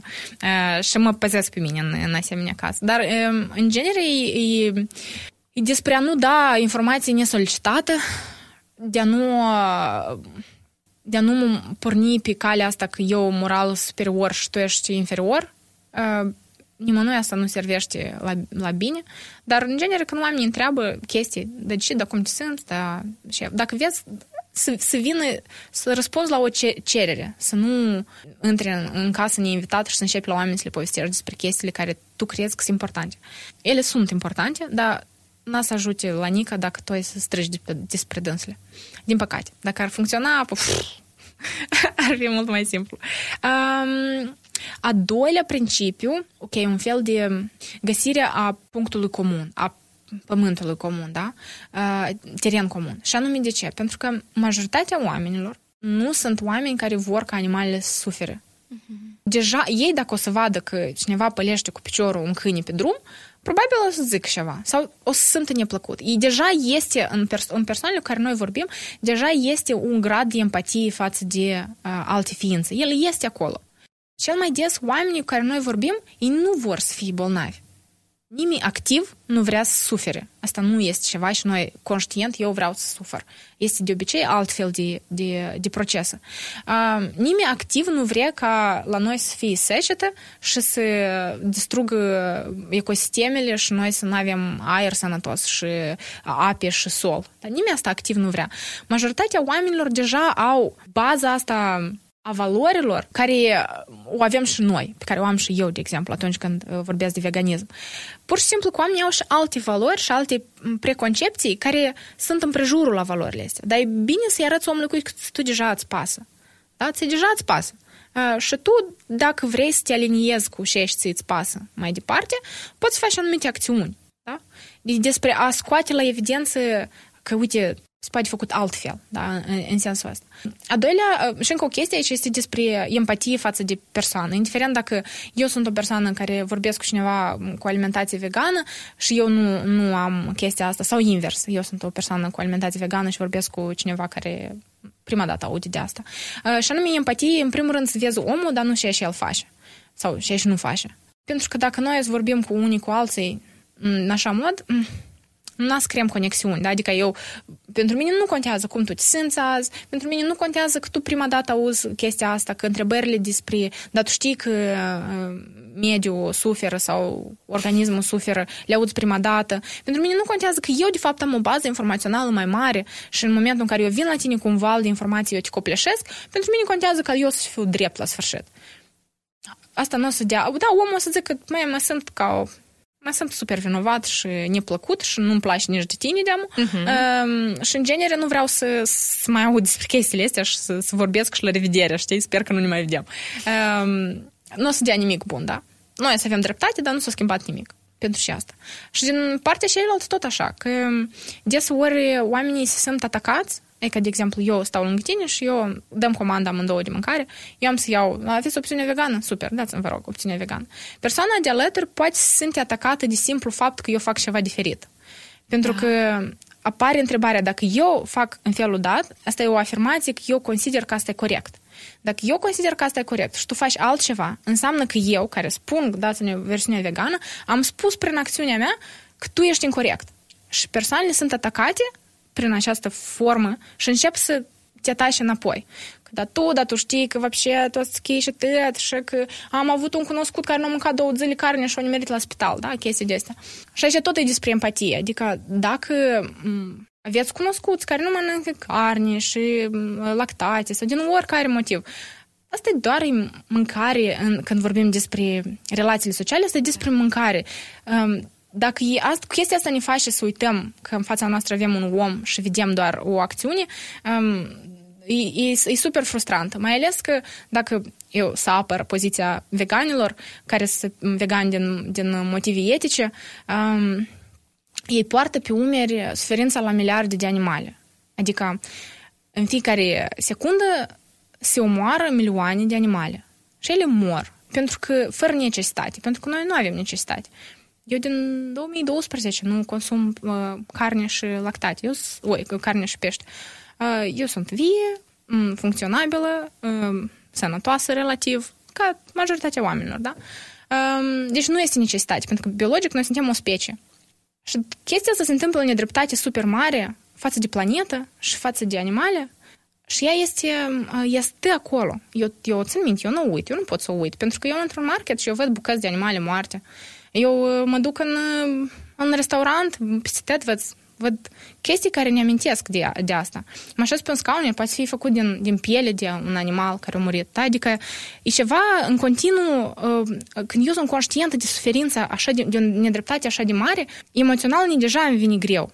Și atunci când persoanele care se simt atacate de simplu fapt că tu ai decis să faci ceva altfel, asta, adică este empatie față de ambele părți, pentru că în partea celălalt tot există cauzele din și cauza asta se întâmplă și acolo tot. Și interesant mai degrabă să aflăm, să dăm întrebări gentile, întrebări nu dure și nu cu pumnul masă, că adică e că eu să-mi dat întrebare, dar deși tu asta faci și am să că i-am upă și tu să răspuns. Pentru că astea sunt întrebări grele la care noi poate nu avem răspuns deodată. Și asta e ok. Dacă prima dată te gândești la deși eu, deși eu mănânc carne, de, pot eu, deși nu, deși nu renunț la carne, prima dată te gândești la asta. Dacă te gândești prima dată de unde vine laptele de vacă, asta e prima dată, asta e ok. Tu e ok să ai nevoie de luni de zile ca să te gândești la asta. Și despre empatie până la urmă, eu cred că în discuțiile astea. Și despre protejare de sine. Pentru că uneori, tu nu, eu nu pot, de exemplu, eu n-am să într-o discuție cu bunica mea despre, despre industria animalieră. Eu n-am să într-o discuție nici cu eu știu, verșorii mei sau cu anumite persoane care, care știu că nu na, să înțeleagă sau poate să înțeleagă, dar eu nu vreau să risc, știi? E, pentru că după primi, primii ani, primii ani, așa, primii ani să în care uh, am descoperit ceva și toate bolile strașnice și poți și reduse. și tu vrei deodată ca lucrul ăsta minunat pe care tu l-ai aflat, da, răspunsul ăsta. Vrei să, să ajuți și pe oamenii tăi dragi, vă știți că e că, e că tu poți să să nu faci insult și să nu faci uh, atac de cort, să închipuși de ciotca. da? Și tu vrei tare să le spui la oameni asta când e despre sănătate, când e despre partea asta etică, tu vrei să le spui acolo rău se întâmplă, noi și suntem buni. Haideți să nu mai facem rău, da? Și când cu protecția mediului tu te gândești, a, schimbările climatice! Da? Și tu vrei ai mult în tine pentru ca să-i descoperirea, ca, ca atunci când suntem mititei, știți copilașul când e mitel și el vine și te duce un băț și eu ți bățul! Da, da? da? Așa, și, așa și noi, în primii ani, mi se pare că tăți trec prin faza asta în care când tu descoperi pentru tine ceva tare super, tare mind-blowing, îți explodează creierul, ai să vrei să împarți cu lumea. Și pe urmă, după ce mănânci picioare metaforice în, în ceea ce tu spui, um, te răzgândești cui să-i spui despre chestiile tale minunate, pentru că să nu te rănească. Da, te protejezi așa. Mm. Dar uh, câteodată este și mai greu când uh, de parcă stai el să alegi între, de exemplu, mama sau tata și între protecția mediului înconjurător și viziunile tale proprii. De exemplu, uh, am avut așa situații când eu am venit acasă și era pregătită mâncarea într-un anumit mod, cu carne, cu tot ceea ce eu nu eram gata să mănânc, dar asta era făcut cu așa niște ochi, știi, strălucitori și pentru tine. Și tu înțelegi că omul dat își manifestă dragostea prin mâncarea mm-hmm. asta. Și eu înțelegeam că eu nu vreau asta să mănânc, dar dacă eu nu mănânc, eu dau de înțeles omul că pentru mine nu contează, eu n-am nevoie de dragostea lui și nici eu nu-l iubesc. Da, da. Adică în capul lui cam așa se legau lucrurile. Și eu cumva zic, nu, nu, nu mi-e foame, nu vreau. Și totodată repede am încercat să văd cum eu pot uh, oferi dragostea asta și a o primi totodată prin altă modalitate pe lângă alimentație.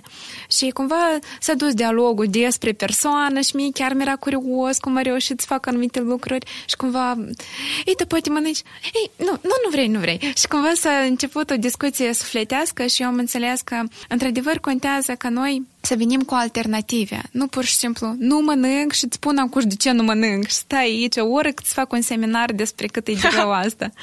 Dar încerc să, da, cum tu ai zis, da, să conectez empatia, ce putem face toți pentru că suntem ființe sociale, doar dacă încercăm un pic să ne dăm și nouă dragoste, că dacă noi nu ne iubim, nu avem de unde să, să încercăm să oferim asta la alții. Și în momentul ăsta când suntem empatici cu persoana dată și încercăm să vedem dar cum eu asta pot echilibra, să nu-mi încalc valorile mele și plus la asta să, să fiu ok, da, în natură, pentru că, cum zicea Laurențiu în primul episod, nu noi facem bine la natură, noi ne facem până la urmă bine nouă. și foarte mult am rezonat cu asta. Sper că și cei care ne ascultă tot. Și pe așa, chiar dacă echilibru perfect niciodată nu o să existe, pentru că chiar dacă vă spune cineva uh, în cărțile motivaționale că trebuie să fie echilibru în tot, nu există. Adică, deci, uh, sunt mereu uh, um, anumite valori pentru o perioadă de timp, după asta ele se schimbă, sau nu neapărat valori, dar uh, preferințe sau momente pe care tu accentuezi, da? Și este important ca, în primul rând, să fim ok cu noi, pentru că de aici noi deja încercăm să uh, oferim și la alții această stare de bine. Și cred că, da, cum zici tu, dacă analizez, stai un pic, da, eu vreau să fac bine, da, eu vreau să zic omul ăsta că carnea e ceva rău, dar până la urmă lui îi trebuie, asta e binele uh-huh. pentru dânsul sau nu. Noi fusesem cu tine la un uh, spectacol uh, de umor, umoristic și acolo era o istorie care până acum îmi stă în cap, da? Când uh, maimuța, da, uh, vrea să scoată peștele din apă și să zică eu te salvez de la neg și o pune pe copac. Poate pentru oameni uh, există un timp diferit, da, când ei sunt gata să treacă la veganism sau să fie vegani. În principiu, într-adevăr, ă, metaforic vorbind, planeta noastră acum se neacă. Noi trebuie să o salvăm. Dar cred că dacă noi să fim blânzi cu oamenii și prin exemplu nostru o să le arătăm că, uite, e posibil să renunți la asta și uite cu cât poți înlocui. Atunci, bine, dacă nu toți într-o zi o să renunțăm la carne, dar treptat, uh-huh. cred că fiecare o să poată să ajungă la, la așa un, Asta nici nu e sacrificiu. La așa o înțelegere cu da. sine și cu natura. Eu aș mai adăuga aici încă o, o chestie care am uitat de dânsa, dar e super importantă. Pentru, am uitat pentru că ea nu ține de comunicare verbală. Mai scurt, gătiți-le la oameni mâncare gustoasă, vegană și vegetariană. Adică chemați pe oameni, hai vin la mine în ospiție. Și el vine la tine în ospiție și tu, ha, mâncare gustoasă. Și dați-le la oameni să guste chestii. Oamenii sunt curioși. Noi suntem, uh, noi suntem uh, ființe curioase de la natură. Și, de exemplu, când eu am snack-uri ceva, mai masa comună și pentru mine s-a avut grijă să am eu ce să mănânc. Sunt așa oameni, mulțumesc. um, și atunci ceilalți care nu, nu sunt vegani sunt curioși, dar cum, cum asta ciocolată vegană? Eu așa le dau la oameni când zic, vrei de bucai ciocolată? Nu, nu, e vegană. și da, ia de să gust, interesant, știi? Um, faceți chestii de astea, snack interesante uh, și ele este sunt canale pe YouTube extrem de um, care te ajută să faci, poți să faci anul nou, da, cu salată de șubă și olivier și te ce vrei vegan și e așa de gustos și sănătos, explodați-le creierul la oamenii voștri dragi cu mâncare gustoasă. Pentru că desori e frica asta că, uf, da, păi, da, păi să mănânc gustor, da, tort cu ciocolată, nu e nică strașnic este, știți, sta vegan. Da, păi, burger, e burger, e plină lumea de burgeri vegani, trebuie să-ți dau să guști, da? Mm-hmm. E ok că noi suntem atașați de gust, asta e normal, în sensul că are explicație, e clar de ce asta s-a întâmplat. Um, și, de exemplu, eu îmi dau seama că, iată, eu, în prima perioadă, când am lăsat lactatele, aveam um, dorință tare de plășinte cu brânză, da, și cu um, mărar, da, este de noastră moldovnești. Uh, și până ce am descoperit că pot să le fac cu tofu, și apoi am mâncat plășinte cu tofu și și mărar vreo trei luni și gata, ne-a dispărut. Adică acum, eh, sunt, sunt, nu sunt, sunt indiferentă față de dânsele. Pe urmă am avut o perioadă în care, când a apărut pe piață soia texturată, uf, am mâncat o grămadă, vreo câteva luni, da? Adică, pentru că este nostalgie de gust uh, și e pe urmă dispare. Dar iată, copiii prietenilor mele care sunt vegane, ele și ei tot, ei nu o să aibă nostalgie după plășinte cu brânză. Ei să aibă nostalgie după plăcinte cu tofu, de exemplu, sau, da? Noi când ne ducem undeva la uh, pizzerie, uh, copiii ăștia care au crescut în așa regim alimentar, ei vor, uh, oi, brocoli, pizza pe, brocoli pe pizza, vă rog, uh, supă cu deșelea, cu uh, varză Bruxelles, da? au crescut cu alte gusturi și asta e, este, e tare e interesant și e firesc procesul, pentru că gustul e educat. Și noi putem să ajutăm pe oamenii noștri dragi să fie și puțin mai... Ei, ei cred că noi suferim des. Da? Adică, de exemplu, bunica, bunicile precis cred că tu suferi dacă tu nu mănânci carne. Și tu poți, să, poți să-i gătești. Gătești soia texturată și dai să gusti omului că să înțeleagă că tu nu suferi. ori grija asta, se, eu știu, opoziția din partea la oamenii noștri, la familie, vine din punctul că eu mă gândesc că tu suferi și că tu ești și bolnav. Că tu suferi și că tu ești și bolnav. Și atunci suferința pot, puteți eu să arătați că ea nu e suferință atunci când le arătați opțiunile, ea ca gusta asta, gusta asta. Și partea de că ești și bolnav, puteți să le arătați, uh, uh, este un documentar, What the Health, um, documentar despre uh, re, relația dintre alimentația bazată pe plante și sănătatea. Și tu le arăți, uite, ia te vezi, mai duci un prieten vegan de vreo 5 ani și zici, ca, uite, hop, întoarce-te, fă un cerc, E jiu, e jiu, arată mușchii, arată bețuha. Da, poți să faci chestiile astea. Um, și asta o să ajute pe oamenii dragi să fie mai mai acceptatori, mai deschiși și asta să îmbunătățească um, relațiile, poate în genere dacă ei se învață să, să gătească pe urmă ceva pentru tine, știi? Fără, fără carne, de exemplu, sau fără pește sau chestii de astea. Și folosiți asta ca o platformă de, de creștere și de lărgire a orizonturilor, inclusiv pentru oamenii dragi. Eu sper că noi am trezit curiozitatea la cei care ne ascultă să facă niște experimente legate de mhm. alimentația lor mm-hmm. și totodată să crească empatia lor. Mm. Ce zici dacă le lăsăm o provocare pentru final? Poate să încerce o săptămână să renunțe la un anumit produs. Hai să-i zicem de la început la un singur produs de origine animală. Le dăm posibilitate? Eu le-aș da provocarea să facă într-o săptămână trei mese diferite, Aha. Uh, vegani sau vegetariani, cum e vor. Dar nu, nu borș cu fasole, noi toți știm borș cu fasole, că asta e un post să mănâncă și nu numai, dar ceva care până acum nu ați gătit. Și uh, noi putem să lăsăm, cred că, sub uh, uh, niște linkuri, da, uh-huh. în descriere, cu câteva canale și platforme de rețete care voi puteți să le faceți, simplu. Și atât, introduci-le, introduceți-le pe dânsele trei și um, asta o să fie trei mese vegane sau vegetariene noi. Da, da, da, pentru că după legea pe care noi am discutat-o, din tăi adăugăm după aia.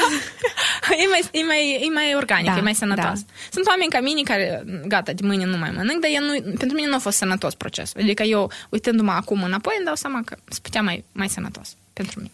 În principiu și în psihologie este același proces. Tu nu, chiar în terapie, da, le spun oamenilor că noi nu putem ceva să scoatem fără ca să spunem ceva în loc. De ce? Pentru că chiar și când noi vorbim, da, noi observăm că oamenii nu ne înțeleg dacă noi pur și simplu spunem ceva în negație. De exemplu, să spui unui copil mic, nu alerga pe scări. A, ok, de da, ce fac? Nu funcționează da, treaba să mă urc pe balustradă, ce să... Da, da. Dar când tu îi spui, calcă fiecare scară. Tu deja îi oferi o posibilitate ca el să facă ceva după o instrucțiune, da?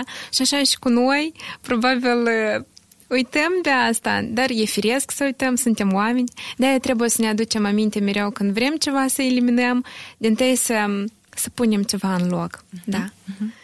Uh, bun, înseamnă că asta este provocarea pe care ei făcând-o o pot um, șerui și cu alți oameni pe Facebook cu hashtagul Ecologia Minții și să spună despre experiența lor, cum e asta să mănânci um, vegan.